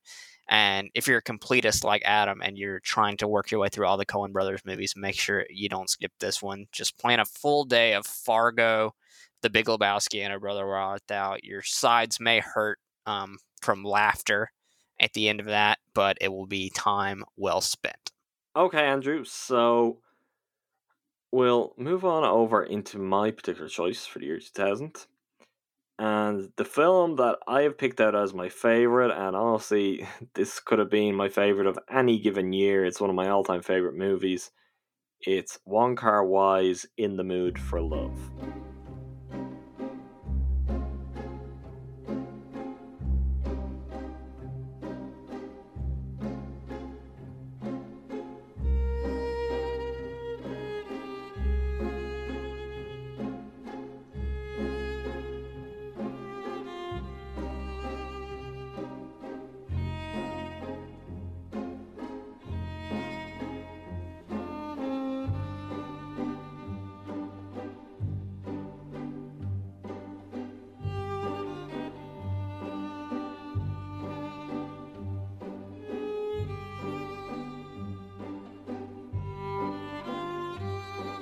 So, for those of you listening, those of you who may not be familiar with Wong Kar Wai, it's entirely possible. We probably have a split. We probably have some people who are kind of hardcore cinephiles who, of course, they know who Wong Kar Wai is. He's widely kind of hailed as one of the modern masters of the medium. Where then, I mean, his movies aren't the kind of flashy, you know, uh, Crouching Tiger, Hidden Dragon kind of movies, like I mentioned earlier, that have necessarily had massive breakout attention worldwide that would draw in all sorts of viewers. He has had hits globally, but I would say still very much within the art house kind of world. So he's a filmmaker where, you know, awareness may vary, but he is someone that I think people should very much check out.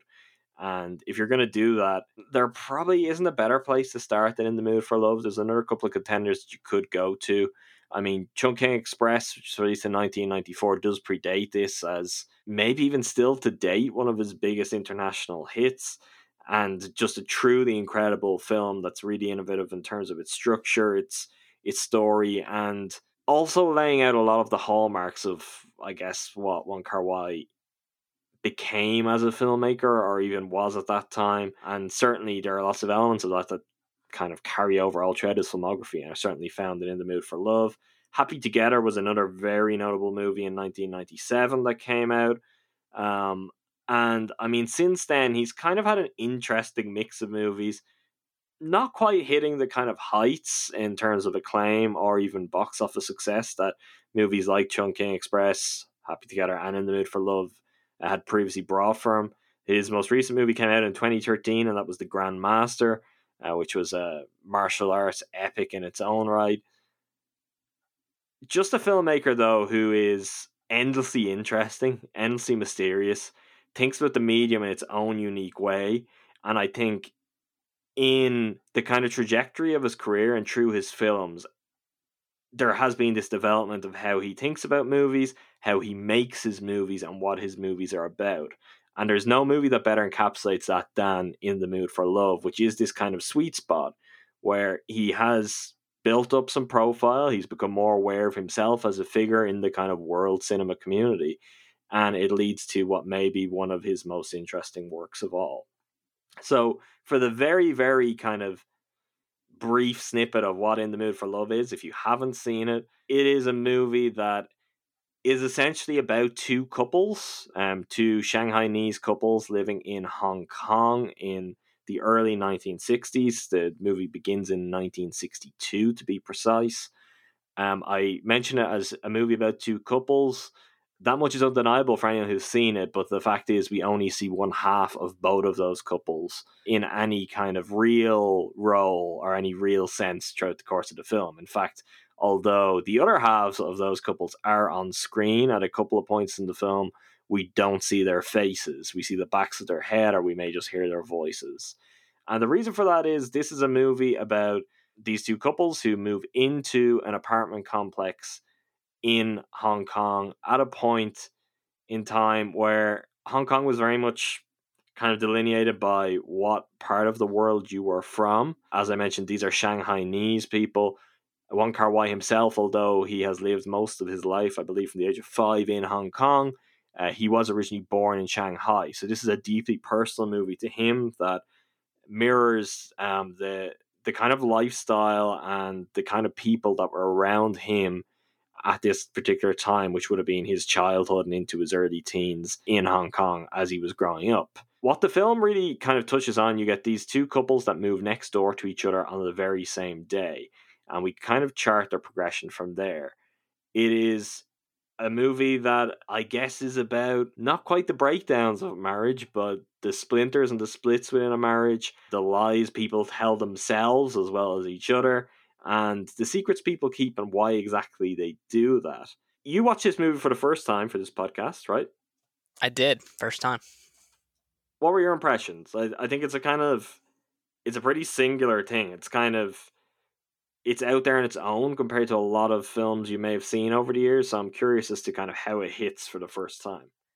I think it's it's a very familiar theme and broad stroke story. People in marriages keeping secrets from one one another, doing things they shouldn't be doing. We can, we, yeah, we can be more. I, I'm not gonna spare it to that point where we can't talk about it. I mean, this film is essentially about um, uh, two people who find out that their spouses are having an affair with each other, and then try to come to terms with that themselves. Like that isn't a spoiler. That is the movie. I mean, that is very much kind of clear and there for everyone. So you can continue a little bit more free than maybe I set you up there. Yeah, I was being a little uh uh broad to, to avoid that. But yeah, now that the cat is out of the bag.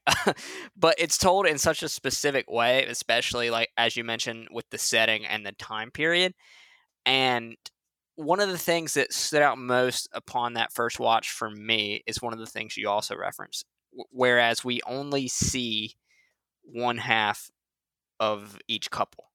So anytime Chow, who is our male protagonist, is Mhm. with his wife, we hear her on the phone. We hear her side conversation with him, but we never see her face. Same with Sue, who's the female protagonist, and her husband. We see them talking. We see him going off on, a, on another business trip, but we never see his face. And what that really drives home the loneliness that each of these people are feeling within their own marriages. Th- They are starting to feel like that they might not know everything about the person that they're married to, and and that's lonely. They're often in their rooms eating alone, uh, sleeping alone, wondering where their spouse is, and the fact that we don't see them ever really makes the the audience feel that loneliness and that pain as well, which is something that I've never really seen done in a movie before, and something that's incredibly effective. There's there's even a more specific reason for why Wong Kar Wai made that choice, and he has spoken explicitly about it himself. And it's something that is so simple and so obvious in so many ways, and yet I just think kind of encapsulates his genius because I think it's the thing that just most filmmakers wouldn't do and just wouldn't necessarily occur to them the effect of it. Um, but he explains that particular choice in the movie as something he did and he instilled from very early on where he needed to introduce um, those two characters the characters who are having the affair initially that sets the whole plot in motion but he didn't want to put them on screen or he didn't want to show i guess the the cracks in those particular relationships or show the the acts of deception or infidelity in themselves because he didn't want the movie to turn into a who's right and who's wrong where every interaction that those characters have early on the movie is then something that later in the movie with the direction things take where the audience is then left to kind of litigate or kind of just reflect on well you know they should do that because that person treated them this way or you know it's it's just kind of it's fueling the real ambiguity um, that's at the heart of this and that's clearly most important in terms of the themes and ideas that Wong Kar Wai is playing with in this particular film. So for me, that that is something that like I mean, there's a movie we both love from last year, which is Marriage Story, which plays into some similar territory, not exactly identical, but does it in a very different way and does it very well. But I, I just can't think of too many people who would just kind of intuitively recognize the potential impact of basically framing these two key people in the story out of it entirely, you know? Um, having them that they're there, they're active participants, the audience knows, but in this kind of quite radical and quite bold way. I mean, there is one particular conversation that Chow has with Mr. Chang, um, who is the character who I guess is known as Sue for most of the film when we stop referring to her as her husband's name for obvious reasons. But there's a conversation they have where it seems like with the way the camera set up, he is like having a face to face conversation with Mr. Chang, and yet the audio and the dialogue for Mr. Chang is so low and it seems so distant, and it's a really isolating effect of, you know, you don't worry too much about this person. I'm I'm kind of over exaggerating it to the point where you know they're there, but I don't want you to focus in too much on what they're saying, what they're doing, and how they have provoked the events that essentially become the whole story of the movie. And that's a bold choice, but I think it was also the correct choice because the story isn't necessarily, or it's it's definitely not about the two people that are in having the affair. It's about Chow and Sue and how those acts change them and how they process and learn to cope with um, I guess the jealousy, the distrust, and the overall betrayal. It's about their journey. It's not about the two people having the affair. And keeping them largely out of the story really drives that home and allows you to focus on the emotions that they're feeling and the emotions that they're expressing. And it's important that you really do focus in on them because I think it's it's something we've mentioned with a few other movies that we've broken down over the last few weeks is that sometimes the most effective emotion expressed is done in a subtle way. And I think that's definitely true for, for this movie. It's it's a really quiet movie. Chow and Sue's interactions and their conversations about uh, the affair that they think are, are, going on and they're budding what we'll call friendship and eventual we won't get into that but it's it's very quiet and the the silences and the little details around what they're saying are really what's most important and because we're so honed in on them by the absence of their spouses i think it that really comes across even better yeah, and we will get into the thing that you were avoiding getting into. I'm not concerned about this, Andrew. I'll let people get mad. Um, this is this is famously a film that I mean we're gonna we're gonna get into the the merits of it as a as a romance or and the demerits of it as a romance, but it is famously like one of the all time great romances. I even um, put it as such last week um, in promoting this particular episode and referring to this particular choice I've made. So we don't have to dance around that um, entirely. As the movie goes on, Chow and Sue develop a connection, is the best way of putting it, because this isn't the traditional romance. I think this is widely kind of has been written about in any kind of analysis or discussion of the movie. I mean, this isn't a romance that we see consummated in any way, really. It's even a romance that both of the characters involved in it, they're not really all that keen on kind of verbally expressing or reciprocating their feelings for each other. You know, it's it's a kind of strange dynamic, and part of that is fueled by they are brought together by um, the infidelity of their spouses, and much of the movie is set against these two people who clearly have a very deep bond, a very deep connection, and just develop real affection for each other and have this really kind of sizzling chemistry at the same time, all they want is to not be the kind of people that have made their lives what they are. So you're putting people in this position where the last thing they want to be is what was, you know, what was done to them. They don't want to have an affair. They don't want to be like the people they were, uh, the people that essentially brought them together and fueled their bond. So it, it creates this kind of really fascinating dynamic within the movie.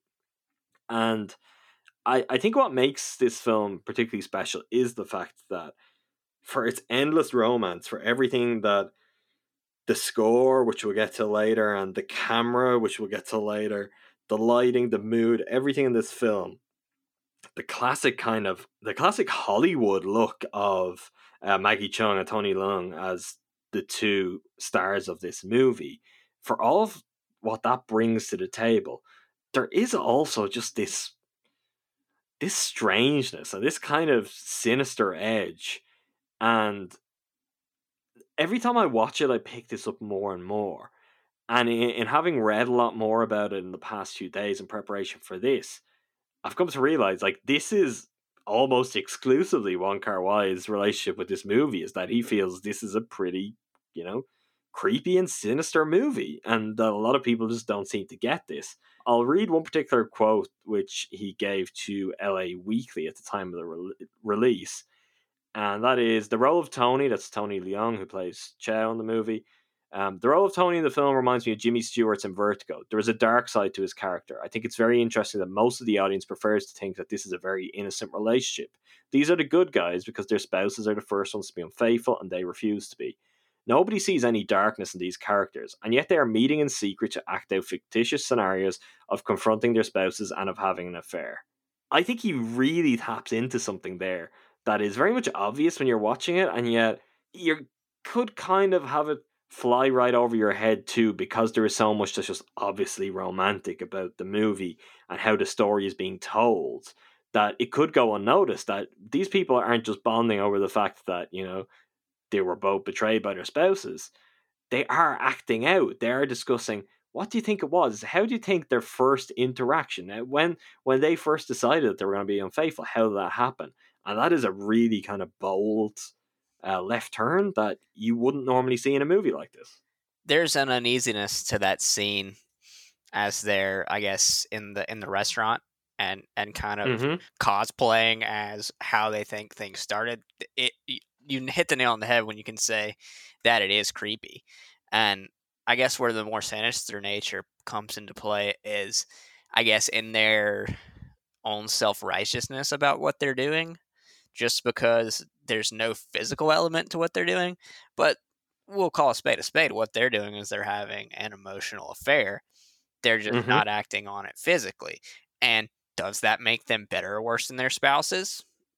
No one can really say, except, you know, it, it's up to interpretation, but they're effectively doing the same thing. I, I don't think it achieves anything. Is is part of what I think Wong Kar Wai would would put it as. I mean, they're they're kind of withholding and they're depriving themselves of something that they should be having because you know they have built their relationship to the point where they are a couple and yet they're not a couple. And yet that's not fixing anything in their own existing relationships. That's not making the affair that their spouses are having go away. So it is this kind of really complicated mess and yet the fact that they persist with it the fact that neither of them is prepared to confront the other the other spouse i mean it becomes this thing where they're into this particular game and i mean that's where for me the vertigo comparison does stand true because there is particularly like when it's the scenes where they're first interacting oh how did it go like and uh, Sue is stopping and saying, "No, no, that's you know he would never say that." Or when they go to have something to eat and she says, "You order because I don't know what your wife would eat." That is very like Jimmy Stewart kind of uh, making Kim Novak change her hair and change what she wears to kind of remake her. There is that kind of vibe to it, which which is deeply unsettling. Like, I mean, it's it. As I said, this film works so effectively on its kind of surface level that that may not jump out to everyone right away, but it certainly is there. I, I think it's a, all the more interesting as a movie because of that. Um, to just kind of touch on some of the technical elements of this movie because it is a marvel in this regard. Um, uh, it's for all that it does in terms of story, which is phenomenal. It's how that particular story is told as a film, how it's told visually, that really jumps out to me. I mean, worth noting, this is, I won't say a troubled production, but this is a Wong Kar Wai production, which he tends to produce his own films with multiple backers who are kind of investing small amounts of money and in exchange are affording plenty of creative freedom. So this was a shoot that went on for the best part of 18 months. Um, the film was primarily shot in Hong Kong and Bangkok originally, for it then not to be finished because there was no hard deadline. Um, Wong Kar Wai and a lot of the same crew and some of the same actors. I mean, Tony Tony Leung and Maggie Cheung are both in the next film he made, which is 2046, which is loosely a sequel to this movie. Not originally by design, but because he wasn't necessarily finished with this movie when he started the other movie. They went to shoot that in Singapore. He got to Singapore and he said, actually, this looks more like the Hong Kong of the 1960s than Hong Kong does. So, what ultimately happened with this film was large parts of it were shot twice. like, some people will say it was shot in its entirety twice, but certainly large chunks of this movie were shot twice. So I was gonna say David Fincher is jealous, is what I was gonna add. Yeah, well, well, that's true. Christopher Doyle is a long time, was a long time collaborator, is probably a better way of putting it at this point, of uh, Wong Kar Wai. He's a legendary cinematographer and Australian filmmaker who has spent most of his career working in Asia. And Christopher Doyle was really tied to Wong Kar Wai in every way. He went a long way towards establishing, you know, the look and feel of a Wong Kar Wai movie. Um, something like Chungking Express is, you know, very kind of inextricably tied to the way Christopher Doyle's camera operates, which is it's often handheld. It moves very kind of freely. Um, there's there's no real constraint on it. It's it can be kind of nice and smooth one moment, then it can be more jarring and it can be more impulsive but it creates a very distinct feel that was very much tied to what a Wong Kar Wai movie was. And Christopher Doyle did work on this movie, um, but I mean, Wong Kar Wai puts it that he was only about 33% of this movie. I think most people would say he worked on half of the movie, which is he did, you know, the original version of this film. And then Wong Kar Wai decided he wanted to shoot it again. And Christopher Doyle said, I'm not doing this again. I'm going to go and do some other stuff. Which at that point, Mark Lee Ping Bin came in, who is another another legendary cinematographer, frequent collaborator of Hou Hsiao-hsien, the legendary ta- Taiwanese director, and he has a completely different style. And this is what's kind of important to understand with this movie and to know the production elements is because where you've got a more dynamic camera with Christopher Doyle, who shot realistically half of this movie, the other half was shot by someone who has a much slower, steadier, stiller, uh, more kind of graceful approach to how he shoots movies. And nobody has any idea what was shot by Christopher Doyle and what was shot by Mark Lee Ping Bin. And the reason for that is Wong Kar Wai's vision was so just distinctive and overarching that he shaped the whole look and feel of this film. And he has spoken about himself and said the departure of Chris Doyle halfway through it helped in that regard because he had to take on that role of not just saying, "Oh, I have someone who knows the way my film should look." He had to tie it together himself, so he had to work much more closely with Lee Ping and it creates this particular effect. And you've seen it. I hope a lot of people listening have watched the movie and know what I'm talking about. But there is this way that the camera glides through the movie that wouldn't necessarily be typical of Chris Doyle, but there's a lot of Chris Doyle in this film. And there's a certain look and a certain lighting style that wouldn't be particularly typical of Lee Ping but it's clearly what Wong Kar Wai wanted for this movie. And it just comes together as a film that I think the performances are great, so the direction in that regard is incredible. But I think technically what was achieved here is pretty special. And to branch on that further, it's one of the movies that I just most admire in terms of how it works the frame and when I say the frame, I mean just the consideration given to where the actors are in the shot, where they are in relation to each other in every single shot of this movie, and also in relation to what their particular, uh, what point in their arc they are at, in the movie at the time. Every shot is really, really kind of. You can see the attention to detail that has gone into composing this in a very kind of stagely manner, the kind of manner that I think more filmmakers should employ, um, but not that many do and this ties into something I, I, mentioned earlier, which is at this point, Wong Kar Wai had a little bit of critical acclaim, had become a little bit more aware of he was being viewed as a significant, uh, a significant figure in the world cinema movement, and as a result, he was starting to wear his influences on his sleeve a bit more.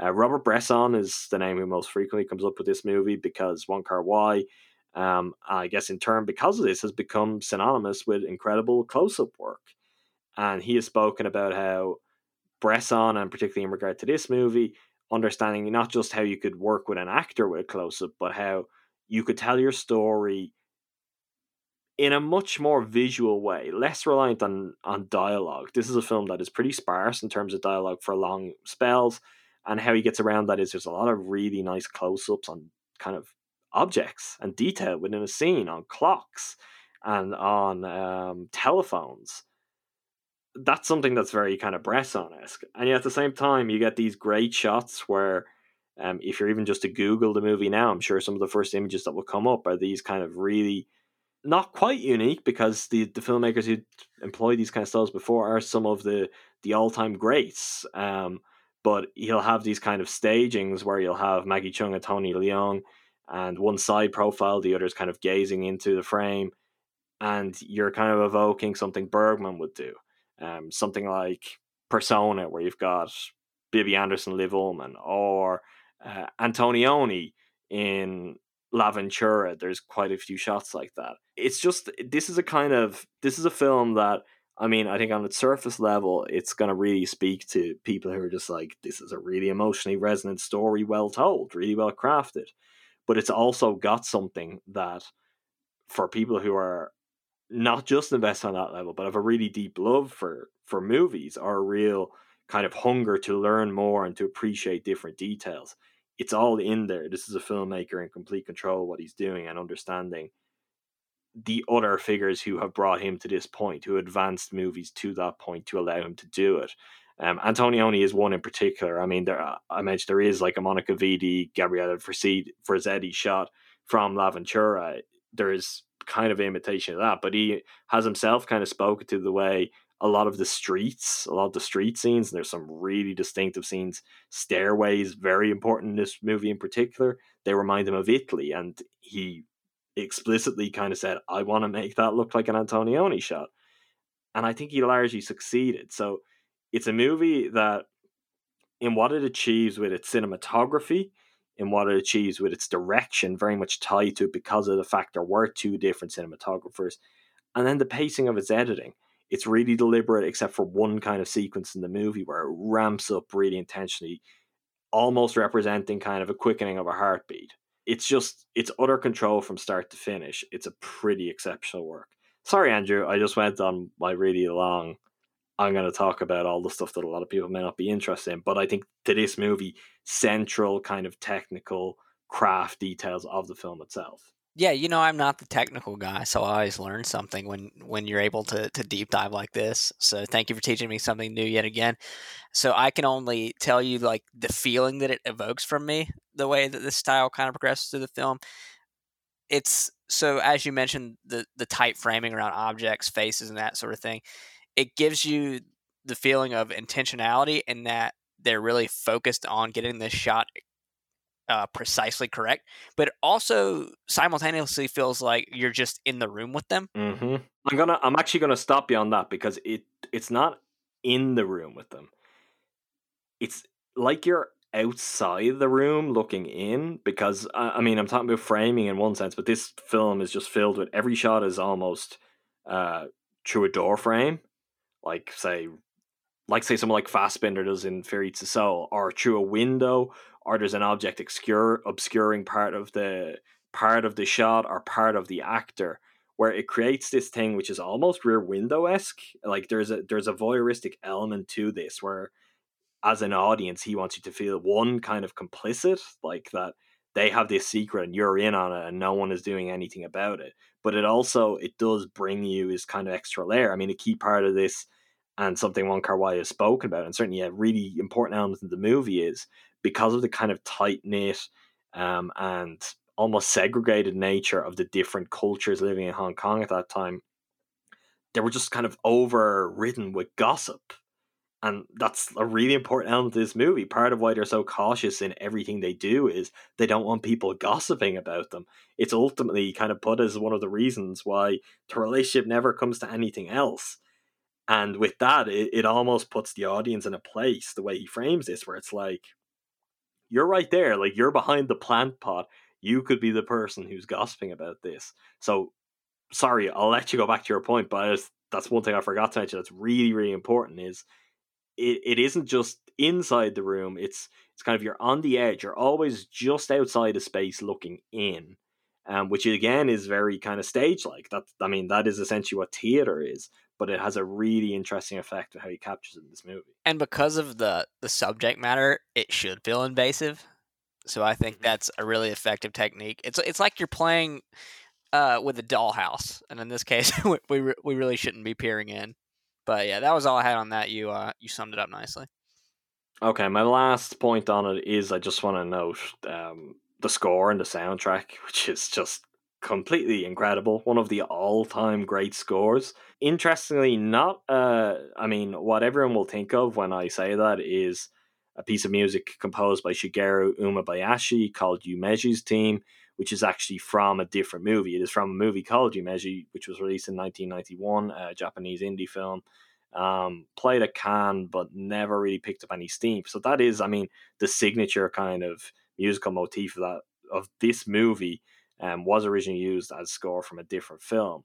But in addition to how that particular song is used, I mean, we get this kind of we get this trick that is just it's kind of central to all of Wong Kar Wai's movies. Chungking Express, which I mentioned earlier, is a great example of this, where the musical cues just repeat over and over and over again.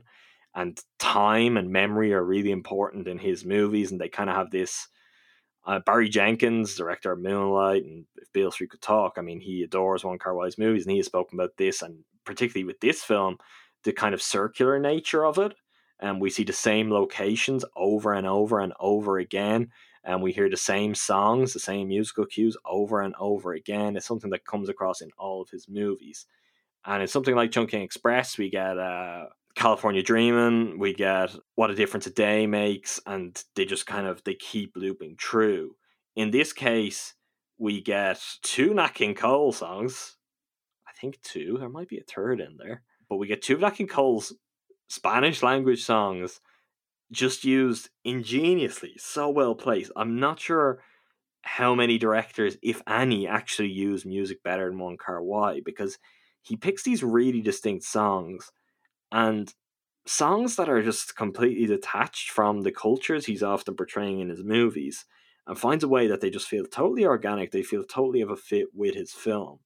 And in this case i mean those Nat King Cole songs are very they're very very different to the kind of signature piece of score um, the Yumeji's Theme piece of music that really kind of bookends this film at the same time they work really well with it.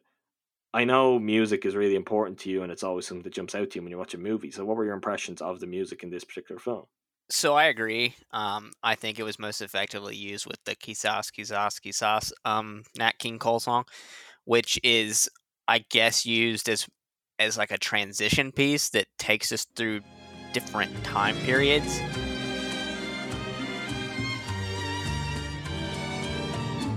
Siempre que te pregunto que cuándo, cómo y dónde, tú siempre me respondes, quizás, quizás, quizás.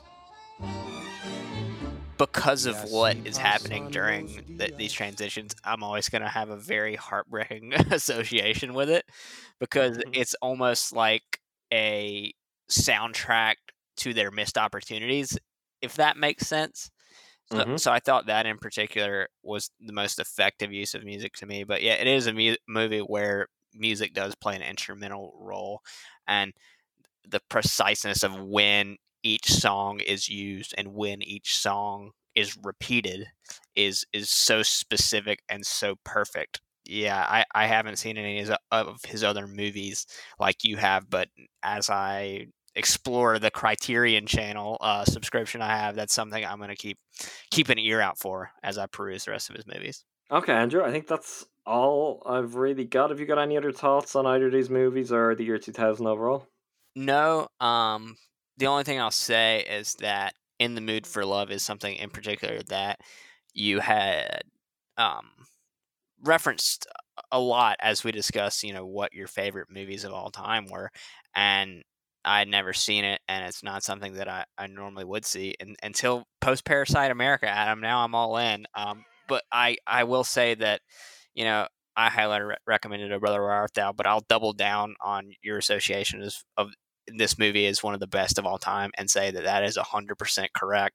And um, like we said last episode, the, the cliche that you've never seen anything like this, we overused a lot last week, but in this case, it's a thousand percent true.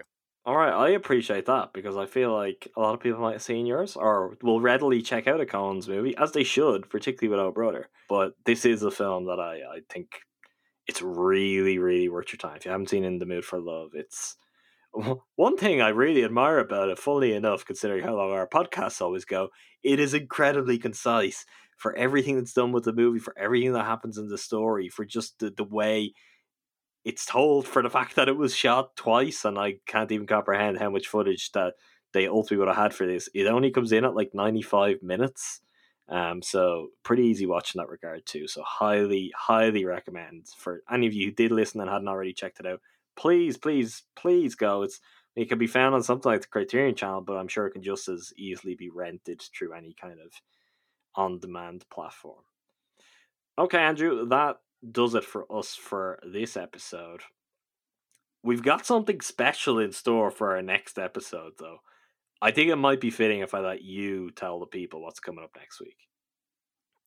Well, Adam, uh, next week you get two Snyders for the price of one, as we are going to invite my younger brother, Jordan Snyder, onto the podcast to discuss um, some films by French director Jacques Demy, Demi. I don't know how it's pronounced. Demi, yeah.